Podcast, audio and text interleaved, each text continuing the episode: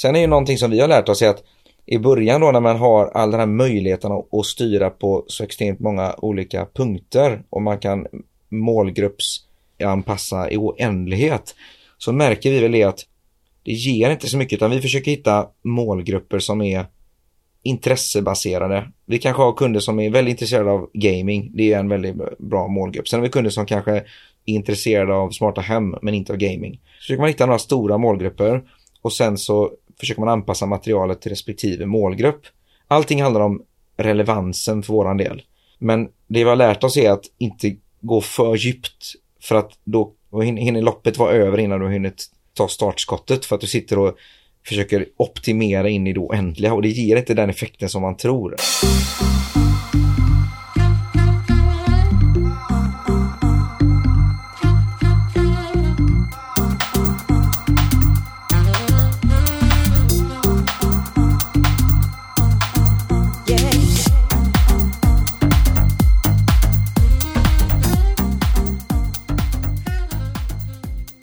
Välkommen till ett nytt avsnitt av Digital marknadsföring med Tony Hammarlund.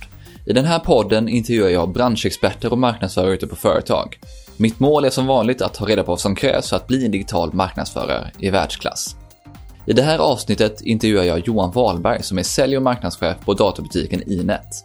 Vi pratar i intervjun om allt från Johans karriär till hans roll på Inet och han ger en intressant insyn i hur en av Sveriges största datorbutiker och e-handlare arbetar med digital marknadsföring. Du får bland annat höra om hur Inet har strukturerat sin marknadsföring som en inhousebyrå och hur kundupplevelsen alltid står i centrum. Vi pratar också om hur Johan och Inet arbetar med video live i olika kanaler, hur man planerar och genomför sina kampanjer och vilka kompetenser han letar efter i en marknadsförare. Alla länkar och saker som nämndes finns som vanligt listade i avsnittsinfon och poddenlägget, så du behöver inte anteckna. Johan har också satt ihop en pdf med hans och Inets marketing stack där du hittar alla verktyg han och marknadsteamet använder. Han delar även med sig med ett gäng andra bra resurser för dig som marknadsförare. Men nu lyssnar vi in. Varmt välkommen till podden, Johan. Tack så mycket.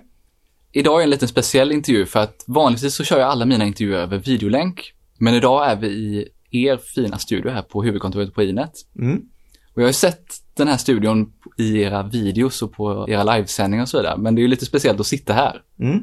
Och jag, jag, jag är ju jättespänd på att höra hur ni jobbar med video. Men jag tänkte att vi tar det lite senare när vi pratar om hur ni jobbar med digital marknadsföring.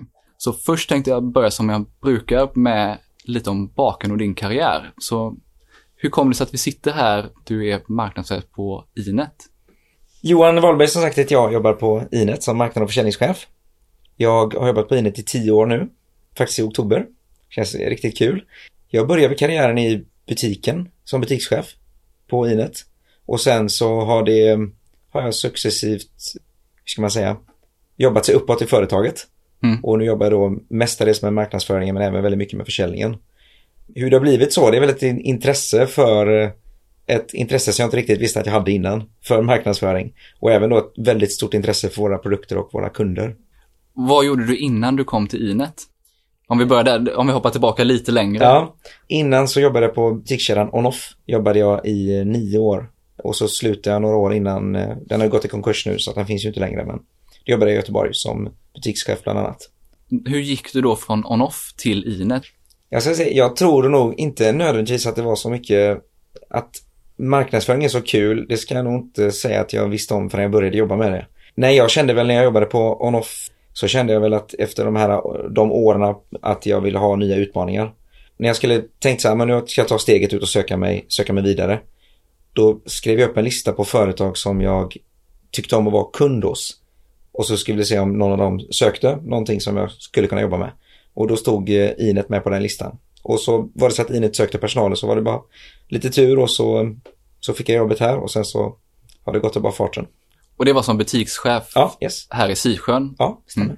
Vad, vilka andra roller har du haft fram till rollen som sälj- och marknadschef? Ja, då har jag haft butikschef och sen så ett tag så ansvarade jag för alla butikerna.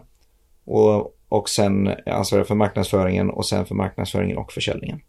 Och det går ju väldigt tätt ihop skulle jag, skulle jag säga väldigt, väldigt mycket. Nu för tiden är det väl lite mer fokus kanske på marknadsföringen än försäljningen i den bemärkelsen att man kan ju Man har ju så mycket större insyn i hur en kundresa ser ut än vad man kanske hade förr i tiden med alla digitala verktyg och sånt. Så därför blir det så viktigt att förstå kunden och innan de kommer till, till Inet, om man säger så. Vad var det som väckte intresset för marknadsföring då? Och kanske digital marknadsföring? Ja, jag har alltid varit väldigt, jag har alltid varit väldigt digital som person. Jag har alltid varit en, alltså, på ett privat nivå, alltid haft smartphone. Sen jag var, det känns som att jag var liten att jag haft smartphone. Eh, och alltid, alltid velat digitalisera allting på alla håll och kanter, om man säger så. Alltid varit extremt datorintresserad. Och, så det faller väl naturligt att det är digital marknadsföring i den benämningen. Men nej, intresset kom väl från början på Inet, så var intresset av att eh, vi lever i en bransch som har väldigt mycket releaser av nya produkter och nya spel. Och det vill vi ju såklart visa för våra kunder. Så grundintresset kom att eh, jobba med produktreleaser. Jag tror att det började med att det var Battlefield tre som släpptes. Det var en extremt stor speltitel som släpptes. Och då fanns det ett behov av att någon som kunde organisera och koordinera så att vi fick en, så att vi fick en stor kampanj av det helt enkelt. Och det tyckte jag, insåg jag direkt att jag tyckte var riktigt, riktigt, riktigt kul. Och när var det här ungefär? För jag har inte, sten, jag har inte stenkoll på spelreleaser. Så. Nej, och när kan det ha varit? tjugoelva tror jag det var. Mm. tjugoelva tror jag det var. Och sen så efter det så var det ju nya produktreleaser och nya släpp, produktsläpp. Och, och jag, tyckte det var, jag tyckte det var kul att marknadsföra till kunderna, om man säger så. Det kände jag genuint från, från början. Men det hade jag... Jag har alltid varit... I min karriär så har jag alltid varit väldigt intresserad att jobba mot slutkund. Det har alltid varit något som jag har brunnit för, om man säger så. Antingen att sälja till en kund när man jobbar i butik, eller nu då som att man marknadsför eller pratar med kunderna på marknadsföringen. Så att roten till allting är kundintresset, skulle jag säga. Och det här är ju ett annat steg bara än att jobba som med direktförsäljningen. Där kommer till Vad kommer det ifrån då? Det här intresset för direktkontakter med kunder? Jag vet inte riktigt. Det är svårt att säga det. Jag, bara alltid, jag tycker det är roligt att träffa folk och prata med folk. Och det är, det är, om, om någonting som man brinner för själv, så tycker jag det är roligt att få andra att bli intresserade av det. På ett personligt plan. Som ett exempel att jag, ja men, jag har automatiserat det mesta i mitt hus. Exempelvis med hemautomatisering och röststyrning i, i varenda rum. Och det kan jag sälja till mina kompisar som att jag ägde hela det företaget och sälja in, försöka få dem att sälja in röststyrning och smarta lampor och allting. För att jag tycker bara genuint, om man har någonting som är, som är kul och bra, så tycker jag det är roligt att, att berätta det för andra. Vad är det coolaste du har hemma då? Ja, det coolaste... Jag byggde en hel, en hel bio, det är, är coolt tycker jag. Men och röststyrningen tycker jag, tycker jag är fräckt. Att jag, att jag har röststyrning i alla, i alla rum. Och det använder både jag och min fru varje dag. Olika, det är mest lampor och det kan vara persienner och det kan vara starta prylar eller stänga av prylar eller sånt så. Det tycker jag är, det tycker jag är roligt. Ja, det, det, det är jättehäftigt när man ser det, och framförallt man ser demos av vad man kan göra med det. Mm. Nu har inte jag kommit så långt. Vi har en robotdammsugare hemma och lite sån här lite smart grejer hemma. Ja, men de kan du röststyra också. Om du har, har rätt märke så kan du säga till din assistent att den ska städa, så säger den till dammsugaren att städa. Det är rätt fräckt. Ja, man får t- titta på det faktiskt. Ja. Du var inne på det lite, men hur ser din roll ut som marknadschef då? Idag är jag då marknads- och försäljningschef, och då ansvarar jag för marknadsteamet och försäljningsteamet. Och på marknadssidan så har vi ett team som nu är faktiskt på åtta personer. Det är lite olika roller. Och där ansvarar jag för strategierna för marknadsföringen och våra kundundersökningar. Och sen även då det organisatoriska med hela marknadsavdelningen och alla kampanjer och sånt vi gör. Om du beskriver en dag, vad gör du dag till dag jobb, om man säger så? Om vi tar de här dagarna som är nu, så är det väldigt mycket Black Friday och förklara själv. Det är ju, nu ska jag säga, vår viktigaste kampanj på året, så den tar ju upp den mesta tiden. Sen sitter man ju även och planerar väldigt mycket för nästa år med budgetar och prognoser och, och strategier och liknande grejer. Ja, en typisk dag. Sitter mycket vid datorn vid mejlen. Det är väl en typisk dag, skulle jag säga. Och så, och så hålla på med alla projekt man är involverad i. Om vi hoppar över lite hur ni jobbar med digital marknadsföring då. Mm. Om du berättar lite mer övergripande, vad är det ni fokuserar på? Ja, vi har ju, man kan ju säga så här, från och med från förra året så, så har vi i alla fall gått över till att kört hundra procent digital marknadsföring. Förr i tiden och, och förra året också då, så körde vi lite körde printannonsering och utomhusannonsering och liknande grejer. Och det gör vi inte längre, vilket jag nog önskar att vi hade faktiskt switchat om tidigare än vad vi gjorde. Sen så jobbar vi väldigt organiserat och resultatinriktat, ska man säga. Vi, vi ser oss som marknadsavdelning på, på företaget, så ser vi oss som en inhousebyrå, kan man säga. Vi försöker, vi har byggt upp ett, ett processer och en strategi kan man säga internt, att vi hanterar allting, att vi hanterar det som vi får beställningar. Om, om någon på någon avdelning på företaget vill ha hjälp med någonting, så, så har vi en, en process för detta, att man beställer det precis som att man beställer till en byrå, och sen så hanterar vi det precis på samma sätt. Det går till en koordinator som koordinerar kampanjen, det går till grafiker som skapar material och sen skickas det ut på korrektur, internt eller externt, beroende på vad det är för typ av projekt. Och sen när man får feedback på detta så ska man publicera, och sen så ska man eh, kanske analysera och rapportera resultat och liknande. Så att eh, vi jobbar som en inhousebyrå, ska jag säga. Hur kommer det sig att ni valde att göra det så? Det är väl mest för att det är effektivast att jobba så, skulle jag säga så. Vi, jobb- vi jobbar ju en, i våran bransch där vi säljer väldigt mycket datorkomponenter som ett exempel, så har vi ju väldigt låg bruttomarginal jämfört mot branscher, kanske kläder eller liknande. Så att vi, vi måste ju vara extremt effektiva. Det genomsyrar ju hela verksamheten. Vara extremt kostnadsmedvetna och extremt effektiva. För att det är så låg marginal på produkterna vi säljer helt enkelt. Mm. Och så hög konkurrens i den här branschen. Så att det är väl, det är väl ett naturligt steg att jobba effektivt, skulle jag säga. Och du var inne på lite att ni har den här inhouse-byrån då som ni har byggt. Mm. Och ni har ett gäng med olika kompetenser här i marknadsteamet. Mm. Vad är det för typ av kompetenser ni har här? Vi har ju grafiker som kan både rörligt och icke-rörligt, och även då H T M L och liknande såklart. Det går ju mer och mer mot det. Sen har vi ju digital specialist som är extremt duktig i bland annat betalsök. Och sen har vi nu på väg in en expert på S E O för det organiska söket. Och sen har vi kille som sköter sociala medier och även då som är med, som spelar in de flesta våra filmer, som har säkert sett honom på video. Och sen har vi två stycken personer som jobbar med våra tillverkare. Vi har ju som återförsäljare så har vi ju, jobbar vi väldigt mycket tillsammans med våra leverantörer. För att vi säljer ju, vi har ju egna varumärken, men vi säljer även mestadels andra varumärken.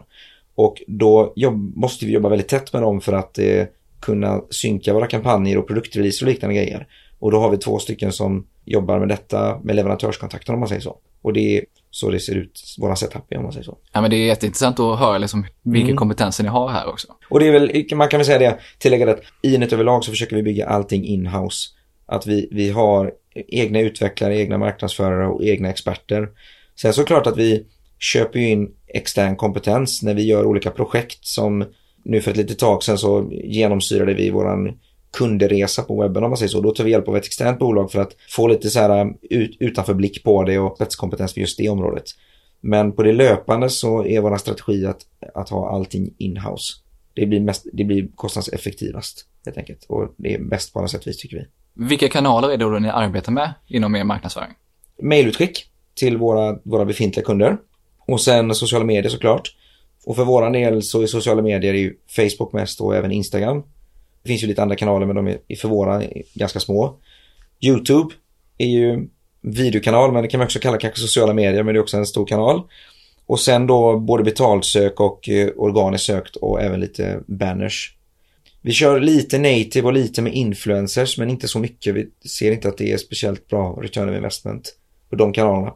Som vi var inne på när vi satte oss här, när vi började intervjun, så sitter vi ju i er studio. Mm. Och den här har jag sett en hel del gånger, både på Facebook och på YouTube med era mm. videos. Och både vanliga video och live dessutom. Mm. Så varför valde ni att satsa på videoinnehåll? Grundbiten är ju att vi känner en efterfrågan från våra kunder. Inför intervjun så satt jag och tittade på lite grann på våra gamla videos här och tänkte tillbaka lite grann. Och bland de första videorna vi skapade så var det ju en datormonteringsguide. För då kände vi ju att vi fick ju mycket respons från våra kunder att de eh, vill gärna bygga datorn själv. Men det är inte så lätt att bygga en dator själv om man inte gjort det flera gånger innan. Och då behöver man ju support för detta eller, eller hjälp. Och då kände vi så här att okej, okay, men, men en, en sån guide var efterfrågan. Sen hade vi även den aspekten att om, om en kund testar att bygga upp en dator och, och gör fel, så blir det ingen trevlig upplevelse. Oavsett vem som har gjort felet så blir det ingen trevlig upplevelse. Så även för, för att försöka motverka detta att folk inte monterar det fel. Så att grundskottet är väl att vi känner att det finns en, en efterfrågan från kunderna. Att, att de vill helt enkelt ha den typen av innehåll, ska jag säga. Med e-handeln så blir det så att man behöver kunna tillföra någonting för att kunderna ska vilja vara lojala. Det finns ju många av våra konkurrenter som inte tillför någonting förutom bara priset. Och då tror jag lite grann att på sikt så kommer man inte Man kommer inte överleva i branschen om du, om du inte på något sätt tillför något mer. Det är därför vi jobbar så hårt med kundservice och med unikt eget innehåll.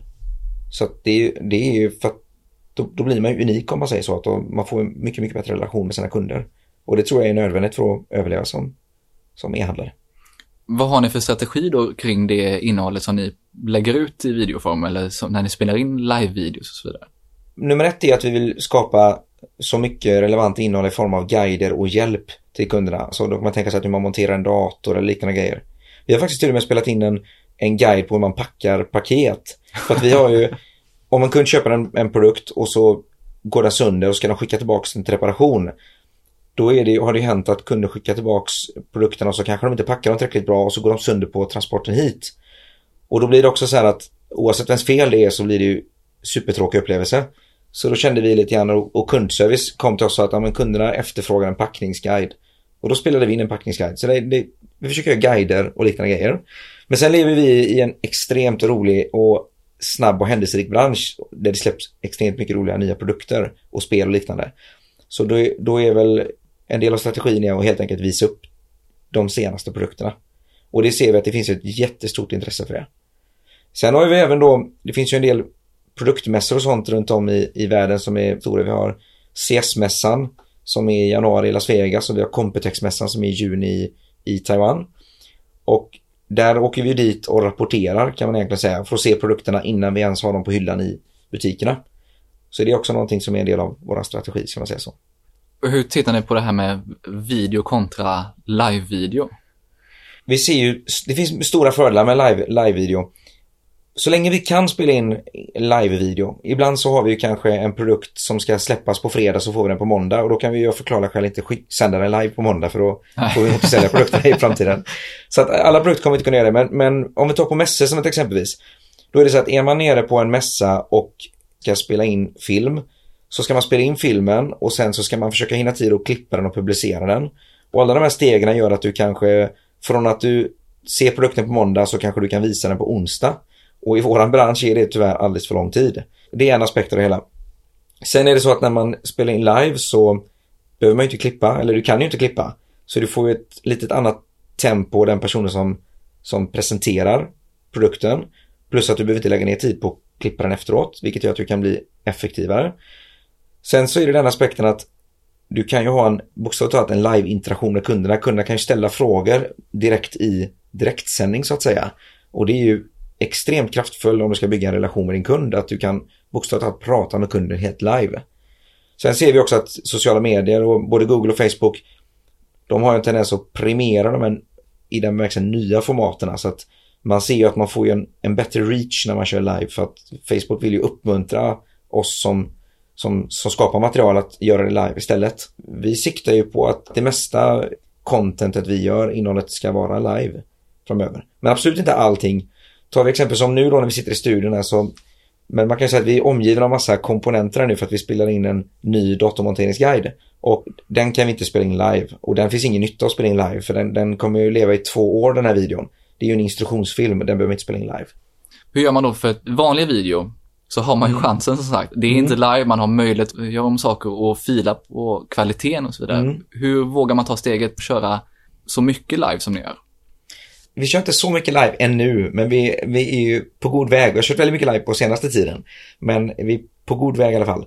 Det är ju många aspekter så här. Det är ju både nervöst för den personen som ska stå framför kameran, är ju nervösare än att, när du inte har möjligheten att klippa om. Och sen hur man producerar så att man får med allting.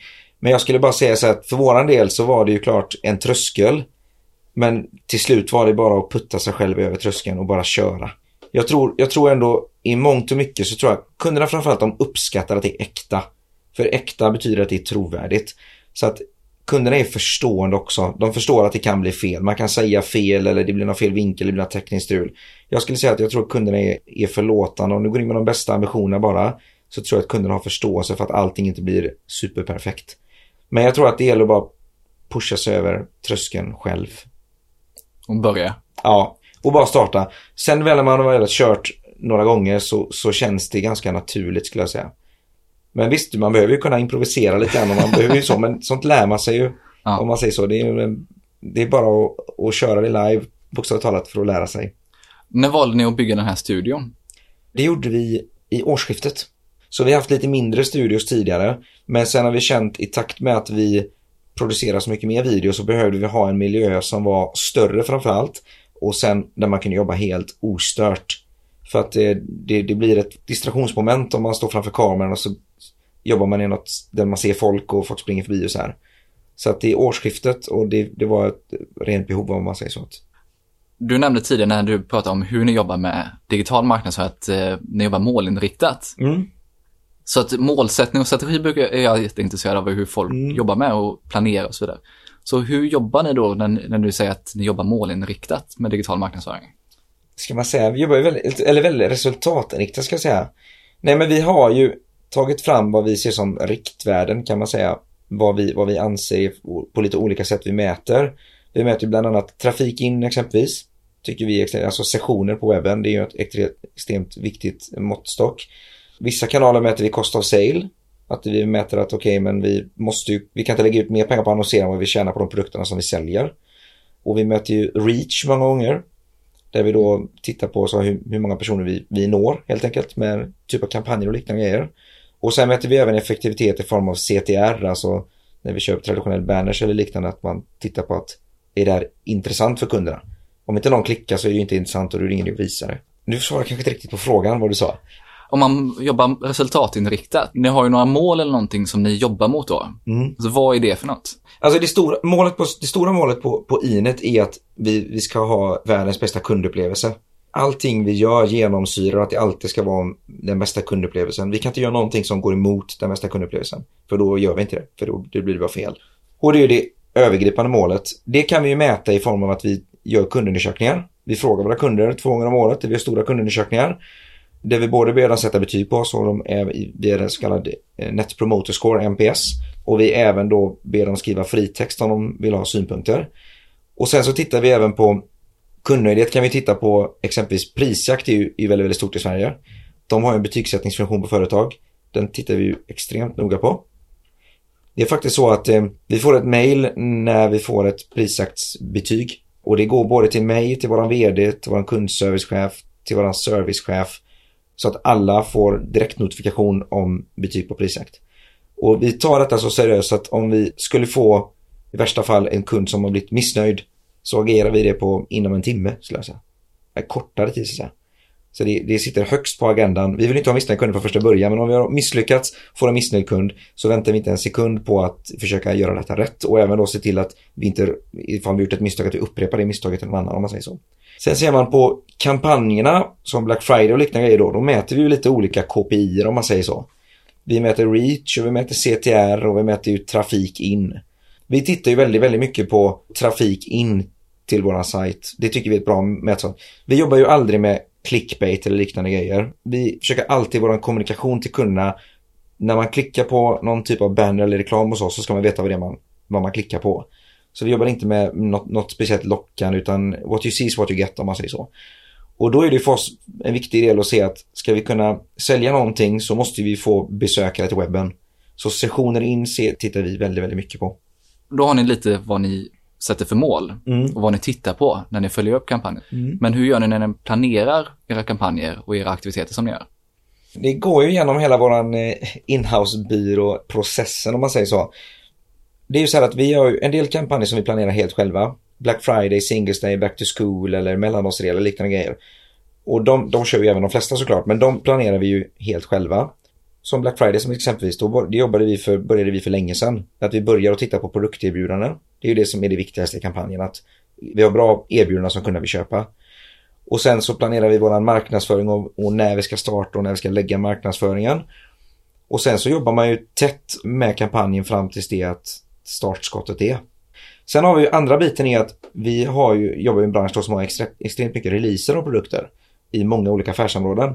Vi planerar inte riktigt när, när Battlefield fem släpps utan det, det planerar ju I A i det här fallet exempelvis. Men då jobbar vi ju på det sättet att vi jobbar ju tätt med leverantörerna och leverantörerna skickar ju marknadsplaner till oss. Okej, men det här datumet ska det här spelet släppas. Och sen så kör vi in det i våra system och koordinerar och förbereder och sen så exekverar vi när releasen av kampanjen är om man säger så. Och då jobbar vi också väldigt tätt ihop med vår inköpsavdelning. Vi måste ju ha produkter om vi ska kunna om vi ska kunna köra någon kampanj exempelvis. När det är så mycket kampanjer, hur jobbar ni med att optimera och se till att kampanjer funkar bra? Vi jobbar med ett väldigt bra projekthanteringssystem som heter Trello. Och utan Trello så vet jag inte vad vi skulle göra, ska jag nog säga.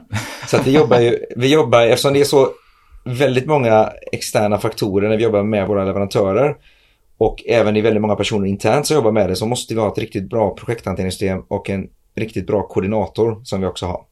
Så att koordinatorn och projekthanteringssystemet är en nav att i alltihop som håller koll på när saker går ut på korrektur, när saker har skapats, när det ska ändras, när det ska publiceras, när det ska plockas ner, när det ska rapporteras. Så att vi har byggt upp ett väldigt, väldigt bra, en väldigt bra arbetsprocess. Väldigt organiserat ska jag, ska jag säga. Och det här fokuset som ni har på kundupplevelsen, mäter N P S, alla i ledningen egentligen får mejl så fort ni får ett betyg. Mm. Hur jobbar ni med kundupplevelse och hur påverkar det marknadsföring som ni gör idag? Om man säger kundupplevelsen så jobbar vi väldigt mycket att vi försöker hela tiden se det ur kundens perspektiv. På marknadssidan så handlar det väldigt mycket om kommunikationen. Som att exempelvis att kunderna förstår oss. Om vi har någon typ av kampanj så måste det vara tydligt vad budskapet är, vad syftet med kampanjen är. Och är det några, är det några instruktioner i kampanjen så måste det vara förståeligt om man säger så. Vi jobbar i vårt eget perspektiv, vi ser ju hur, hur vill vi själva ha det som kund. Det är en väldigt viktig bit. Sen så får vi väldigt mycket feedback, vi får feedback i våra kundundersökningar, vi får feedback när kunder lämnar betyg. Men vi får även väldigt mycket feedback på sociala medier. Som exempelvis nu när vi spelar in den här nya datormonteringsguiden. Då slänger vi ut den frågan på Facebook någon vecka innan och rakt upp och ner frågar efter hjälp. Här är vår gamla guide. De här bitarna har vi tänkt att förbättra. Vad tycker ni? Kunderna är jätteglada och delar med sig av, av sina synpunkter. Och så tar vi det på allvar och, och det påverkar resultatet. Även samma nu då. Vi, vi har uppdaterat vår F A Q. Alltså våra så här frågor och svar på nätet. Eller på webben. Och då är det också så att då hade vi skrivit ihop en som vi tyckte. Ja men det här täcker nog det som är vanliga frågor och svar. Drar vi ut den på, på Facebook. Och så frågar vi efter, efter feedback. Och då är det saker som man missar för att man är i bubblan om man säger så. Man är i boxen, inte utanför boxen, och då tar vi och korrigerar det. Vi har även faktiskt, eh, forum och så är inte så stort längre, men jag säger våra allra viktigaste kunder är ju våra kunder som genom Sweclockers. Och de har ju, jag skulle nog säga det är nog ett av de större forumen i Sverige som fortfarande är väldigt, väldigt aktiva. Så där kommunicerar vi också väldigt mycket med kunderna och kanske ställer frågor och liknande grejer. Det är inte bara att ni annonserar på Sweclockers utan att ni är inne och interagerar. Ja, absolut, absolut. Vi har faktiskt en egen forumdel där så att kunderna kan ställa frågor direkt till oss. Okay. Nu är det många kunder som väljer att ställa frågor via Facebook eller liknande eller mejl och sånt. Men absolut, vi har en egen forumdel som är för att serva kunderna med om de har frågor eller så. Och vi frågar även kunderna själva också om det är sådana grejer. Även ett annat exempel är när vi lanserade vår senaste webb. Då lät vi alla, de som ville på Sweclockers fick vara med och betatesta. Så då reggade vi deras I P-nummer så att de kunde få våran, den nya versionen. Och sen så satt faktiskt våran vd och svarade på varenda kund då som kom med feedback. Och så svarade vad vi, ifall vi skulle göra det som de föreslog eller om vi redan hade det planerat eller, eller liknande om man säger så. Och det var, det var hundratals kunder alltså. Ja, det är sjukt gott här. Och det, då blir, resultatet blir ju bäst då. Det, det går inte bra. Det är ju ändå, det är ändå kunderna som, vi jobbar ju ändå för kunderna så att om inte kunderna gillar våra webb eller funktionaliteten så då är vi helt ute. Ja. Så att jag menar, frågar man kunderna så det är det absolut bästa du kan göra för att du ska få ett bra resultat skulle jag säga. Vi har lite olika projekt då när vi, när vi ska förbättra kundupplevelsen. Bland annat då som produktsidor och kassan och min sida och liknande bitar. Och det gör vi ju till olika projekt där vi ser att det är störst behov. Och då använder vi ibland extern kompetens eller externa byråer som gärna gör ett nedslag och tittar på en viss funktionalitet eller liknande grej. Om man tittar mer på hur ni följer upp och utvärderar kanaler och aktiviteter som mm. ni gör. Hur stämmer ni av med kunderna hur de upplever er marknadsföring då i och med att ni har det fokuset på kundupplevelse?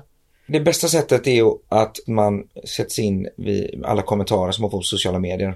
Det är det mesta, det är det mesta direkta. Man säger, om vi gör en kampanj exempelvis att man ser till att läsa igenom alla kommentarer från alla kunderna och, och, se, och se den feedbacken där. Sen lär man sig ju konstant och man, man justerar och finjusterar på allting man gör så att man förhoppningsvis då kommer på en nivå där, man, där det landar rätt helt och hållet. Feedbacken från kunderna på sociala medier är lättast att se direkt när du postar en kampanj. Läs vad kunderna, vad kunderna tycker och ta lärdom av det. Så det är egentligen att ni, ni lär er sakta men säkert vad som funkar i olika kampanjer. Ja, absolut. Dokumenterar ni någon, någonstans de här lärdomarna eller sätter sig det i huvudet på marknadsteamet?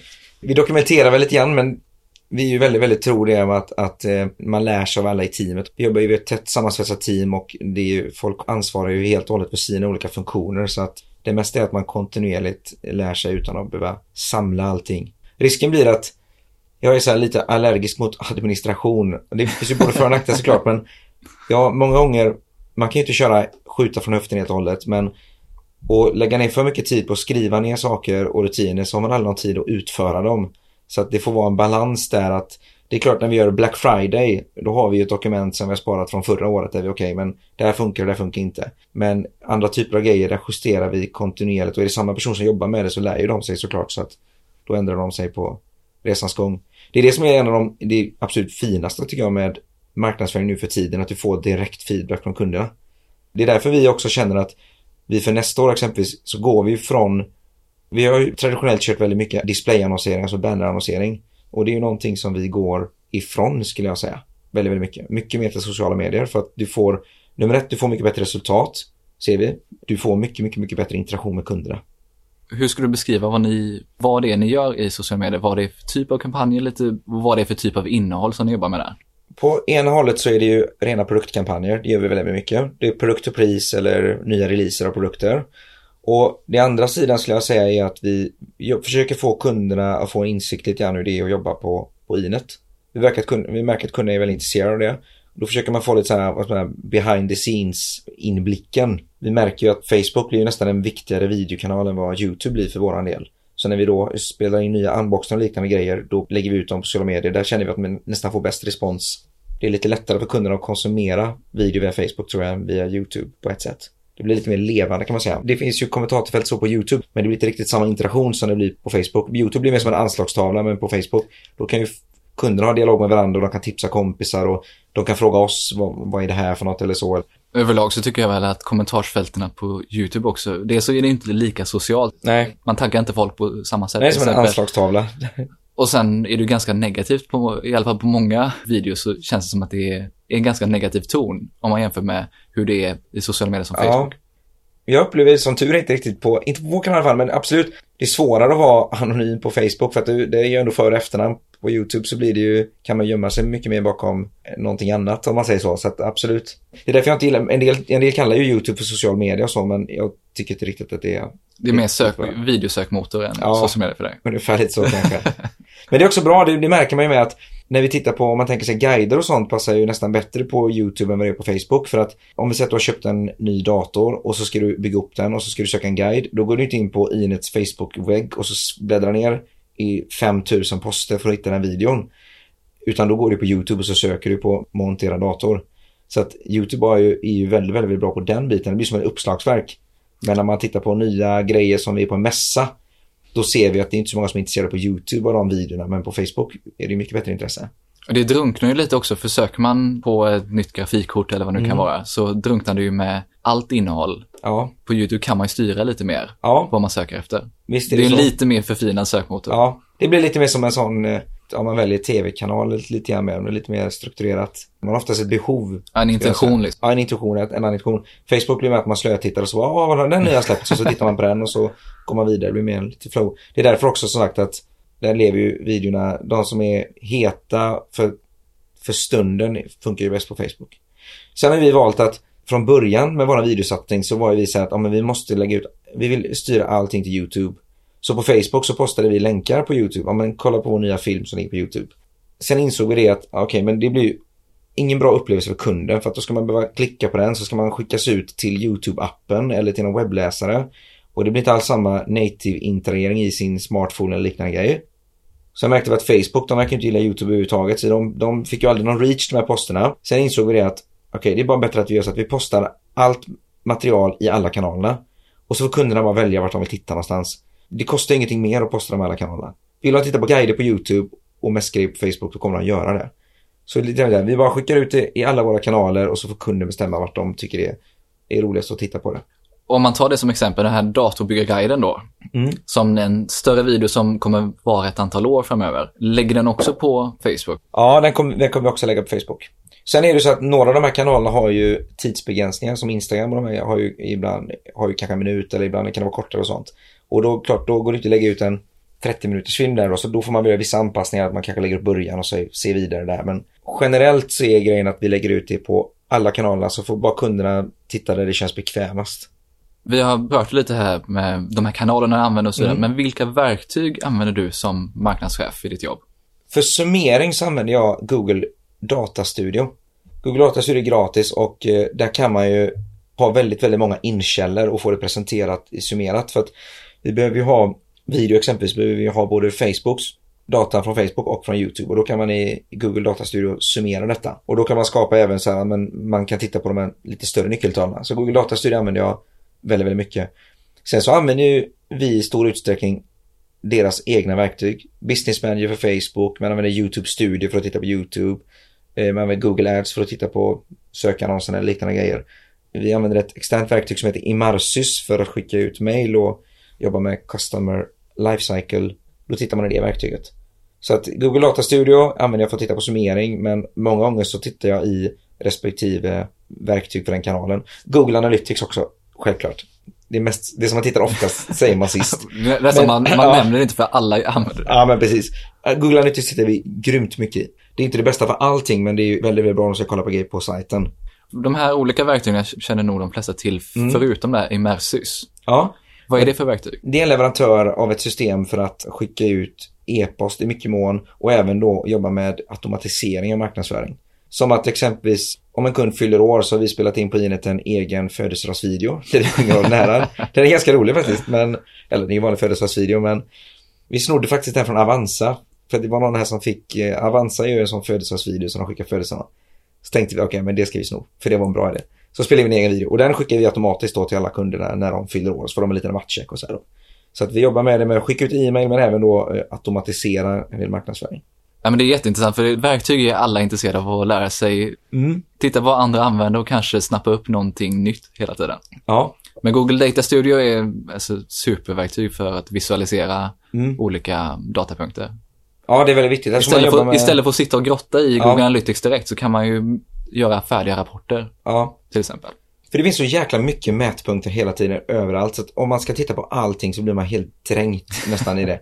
Och då får man på något sätt, då får man titta på de grejerna som är viktigast. Okej, okay, men trafik in och man kan konverteringen och liknande grejer. Och sen så, och nya kunder eller vad det nu kan vara för något, eller typ hur många videominuter man har tittat på eller sånt.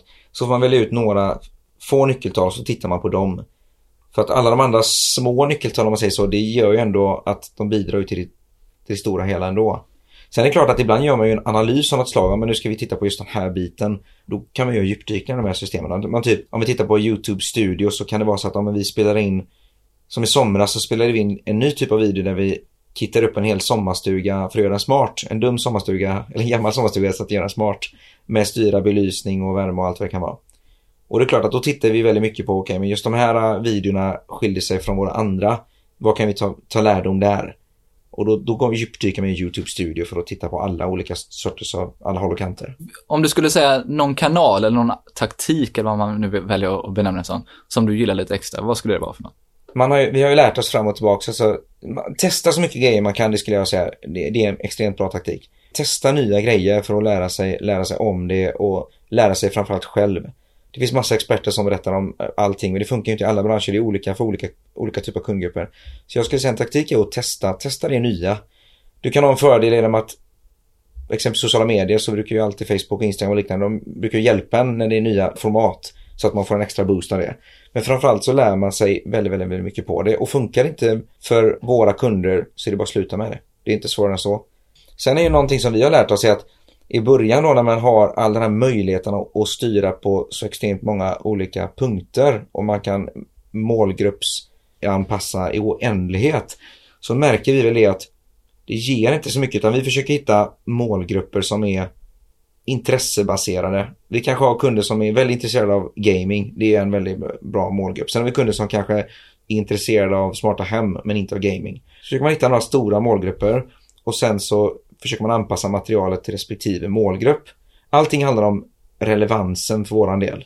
Men det vi har lärt oss är att inte gå för djupt, för att då hinner loppet vara över innan du hinner ta startskottet, för att du sitter och försöker optimera in i det oändliga och det ger inte den effekten som man tror. Nej. Eh, om man säger så. Men det blir lätt, jag vet själv att jag tyckte att man var fräckt om man, alla de här möjligheterna kan man optimera in i oändligheten, men det ger sällan, man har lärt sig mycket av det, men det ger sällan den effekten genom att bara köra istället och så köra lite halvbrett. Men det kommer väl lite av att om du pratar med någon som är expert på en viss kanal, mm. så kan de ju berätta exakt hur man bör jobba med det. Mm. Men i verkligheten kan man ju inte alltid göra allting helt by the book eller helt Nej. optimalt. Utan ibland får man ta vissa genvägar eller ja. skippa vissa moment. Och sen beror det alltid på hur stora kampanjen är. Har man en kampanj som inte är så stor, då kan man inte lägga ner den typen av tid på det. Men om man en kampanj som är jätte, jättestor, ja, då är det klart värt att lägga ner mer tid. Sen tror jag en annan sak som en taktik är, man ska inte glömma det att innehållet är ju en sak, relevansen för den kunden som du, eller potentiella nya kunder som du pratar med, alltså målgruppen. Men sen är det också lite grann att relevans är också att vara relevant, att inte exponera för kunderna för mycket. Och det brukar vi tänka mycket, mycket på Inet. Exempelvis våra nyhetsmail. Jag vet att det finns många firmor som skickar ut till alla kunderna som har optat in, alltså som säger att de vill ha nyhetsmail. Vi exempelvis, vi skickar till våra kunder, men om de inte öppnar nyhetsmailen på tre nyhetsmail, då slutar vi skicka till dem.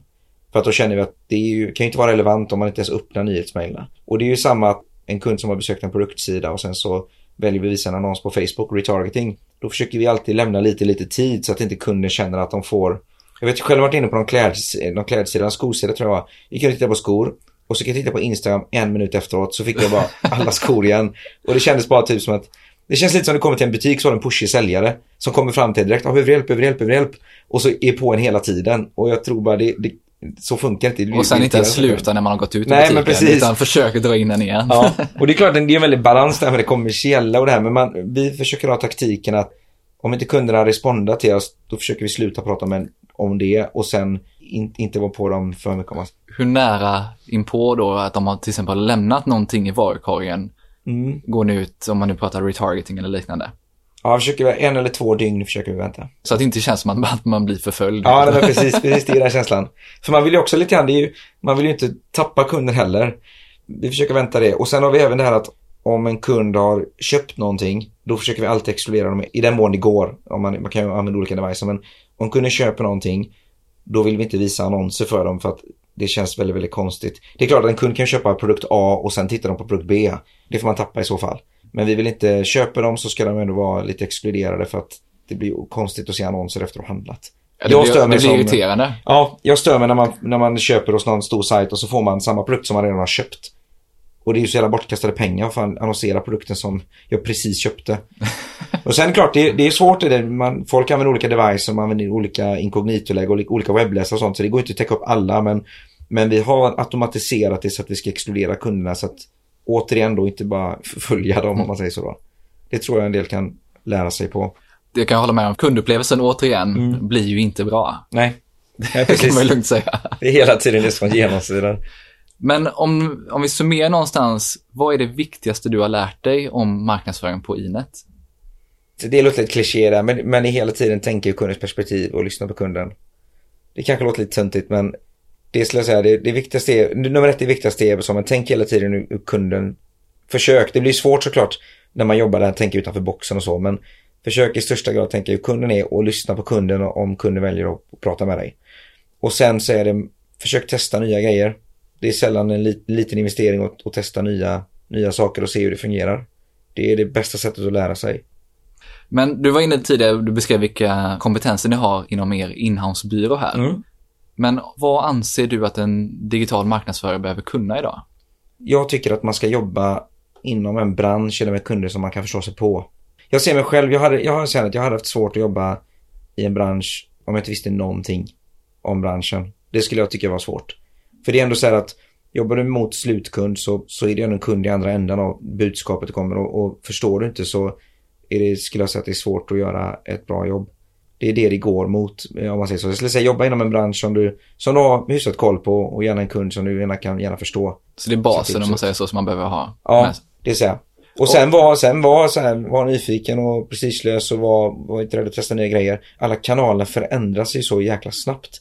Kollar vi bara på Facebook som ett exempel. Det är ju, har ju ändrat sig extremt mycket olika möjligheter man har. Eller, eller Instagram för den saken skulle ha ändrat sig helt och hållet ungefär på, på väldigt kort tid i sammanhanget. Och då gäller det ju att vara jäkligt intresserad för att annars så hänger man ju inte med.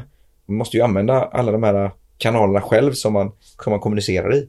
Och om man pratar mer om marknadsföringskunskap eller kanalkunskap. När du, mm. Om vi tar som exempel nu när ni anställde en S E O-specialist. Mm. Vad ska den personen ha med sig? Jag tittar mycket på så här, den praktiska erfarenheten. Jag skulle nog säga att jag tittar mer på det än, än jag tittar på utbildningar. Med tanke på att, som sagt, det är sån, det händer så mycket i, i marknadsföringssfären så att det praktiska erfarenheten är nästan viktigare. Sen tittar vi också väldigt, väldigt mycket på profilen av personer. Så man måste ju passa in i teamet. Mm. Man måste dela samma intressen. Vi skriver i våra annonser att vi ser det som en självklarhet att du bygger din egen dator. Och det är klart att då, då det blir tyvärr så sorterar vi bort en del kunder, men, eller en del sökande, men det är för oss väldigt, väldigt viktigt att de, de måste typ så här, kunna vara en kund nästan, kan man säga, för att, för att kunna förstå. Det tittar vi, men, men arbetslivserfarenhet kanske lite mer än, än studierna. Ja, men det blir mycket roligare när ni kör som ni ska köra nu här i eftermiddag mm. än A V, om, mm. alla, om alla har lite samma intressen ja. Också. Just det, vi kör A V här när vi sitter och spelar till midnatt. Det är våran typ av A V. Pizza, öl och så dator och tv-spel. Ja, nej, men det är väl så. Det är klart, om, om alla delar samma intresse så binder det ihop oss väldigt, väldigt mycket. För att vi, vi är ju lite av våra egna kunder. För oss fungerar det väldigt, väldigt bra. Vad tittar du på kring liksom kunskapsbasen de har inom marknadsföring? Det är lite olika till roll till roll och så. Vi är fortfarande så att, nu är vi ganska stort team, men det är ändå så att vi, alla, vi är ändå beroende att man kan göra mycket saker. Vi behöver vara extremt snabbfotade och flexibla. Även om personen har en, en spetskunskap så måste den personen kunna göra många andra saker också. Ja, man ska kunna vara lite allround. Det har väl också lite grann det här med, som, det här med prestigelösheten, tycker jag att det är viktigt att alla som jobbar är prestigelösa, så att man, det får inte bli mitt område och ditt område, utan alla, ibland behöver alla hjälpas till. Ett exempel här nu, vi hade en intern utbildning för en månad sedan. Och så har vi haft en, vi har flyttat vår logistik samtidigt. Så det har varit, det blir alltid lite, det blir alltid lite struligt när man, när man flyttar logistik. Det ska alltid bli perfekt, men det blir inte alltid perfekt. I alla fall, då gjorde vi så att då satt i stort sett hela ledningen och jobbade i kundservice. Svarade i telefon och svarade på mail och svarade på chatt eller vad det kan vara för något. Så att kundservicepersonalen kunde åka på den här interna utbildningskonferensen som vi anordnade i Göteborg. För att alla ska förstå allting, men även då att, eller så att de som jobbar på kundservice även då kan sen gå på utbildningen. Då behöver man ha en prestigelös kultur, tror jag. Om man säger så. Och det är även att man får hjälpas åt ibland när det blir, när det blir mycket. Om du skulle ge några råd till marknadsförare som lyssnar för hur man blir riktigt bra på digital marknadsföring, vad skulle vara dina råd där? Jag tänkte så här, man, man ser till att hålla sig uppdaterad hela tiden, tycker jag. Själv så har jag, har jag ett par nyhetsmail som jag, som jag läser verkligen så fort de kommer in, allting de skriver. För där får man alltid en bra, bra summering och koll på det nya som händer. Och överlag informera sig själv. När e-handelsbarometern kommer ut, titt, alltså läs den, A T Ö, och när svenskan och internetrapporten kommer ut, läs den, så skapar så mycket, alltså var så intresserad som möjligt. Och sen som marknadschef, alltså omge dig med människor som har ett gediget intresse av det. För då lär man sig väldigt, väldigt mycket på det. Vår digitalspecialist lär jag mig grejer varje dag och han är ju genuint intresserad på alltså personligt plan, och då är han ju, han har ju alltid koll på allting. Om men då har du, det är ett par nyhetsbrev och lite rapporter då i e-handelsbarometern ja. och um, svenskan och internet. Ja. Och sen använda allting, alltså, men så, alltså, använd Facebook och Instagram och allt vad det kan vara. Det är ju ganska självklart, men jag tror inte det, kanske inte det är för alla. Men. Hur är det med andra resurser, liksom poddar som vi spelar in här, eller mm. bloggar eller andra nyhetssajter eller böcker och så vidare? Vad, finns det några andra tips där som du tror kan vara bra för att kolla in om man nu vill bli riktigt duktig på digital marknadsföring? Inte så på, inte så på rak arm. Sen är det klart att man tittar mycket, man ska kolla på e-handler punkt se och man följer break it och man följer market så här, överlag för att ha lite koll. Men jag är ju krasst mest intresserad av nya funktioner. YouTube, att de släpper att du kan titta i stående läge. Det är ju en så superintressant nyhet för våran del, för att vi kan spela in video i stående. Alla de här typerna av funktionalitet som de här olika kanalerna erbjuder, det är för mig det som är intressantast. Och vad får man tag på det snabbast och enklast? Det finns ett par sidor som jag, den som jag tycker är bäst för tillfället är ett, ett nyhetsmail som en byrå, tror jag, som heter Engager skickar ut. Så gör en superbra summering, skickar varje vecka. Som i sin tur länkar till lite olika sidor då, som är, någon är väldigt duktig på Google AdWords eller någon är väldigt duktig på Facebook och liknande grejer som summerar ihop det, om man säger så. Den tycker jag är väldigt, väldigt bra för tillfället. Ja, det, är, det är sånt här, det är jättebra tips. Vi länkar upp allting i poddinlägget. Så jag får tacka så hemskt mycket för den här intervjun. Mm, jag som ska tacka. Tack så mycket. Men innan vi stänger av så tänkte jag bara att om man nu vill följa dig eller följa Inet, vad gör man det bäst då? Följ Inet på Facebook, skulle jag säga. Det är nog det bästa, absolut. Facebook, Instagram och YouTube och allting. Så får man allting det senaste från Inet. Och sen signa upp på nyhetsbrevet också. Ja, alltså, absolut. Allt med en gång. En puffer också. Signa upp på nyhetsbrevet också. Absolut. Tack så hemskt mycket. Ja, tack själv. Det var riktigt kul att träffa Johan och ta den här intervjun i Inet Studio. Jag hoppas att du också fick med en hel del bra insikter från hur Johan och Inet jobbar. Som vanligt finns alla verktyg, länkar och resurser vi pratade med i avsnittet listade i avsnittsinfon och poddeläget på tony hammarlund punkt i o. Glöm inte heller av att gå in och ladda ner Johans Marketing Stack som du hittar i poddenlägget. Och gillar du det här avsnittet så hoppas jag att du också går in och prenumererar på den här podden i din podcastapp. Avslutningsvis vill jag passa på att tacka Mikael på Newbridge Music som både hjälper till att producera och står för musiken. Vi hörs snart igen.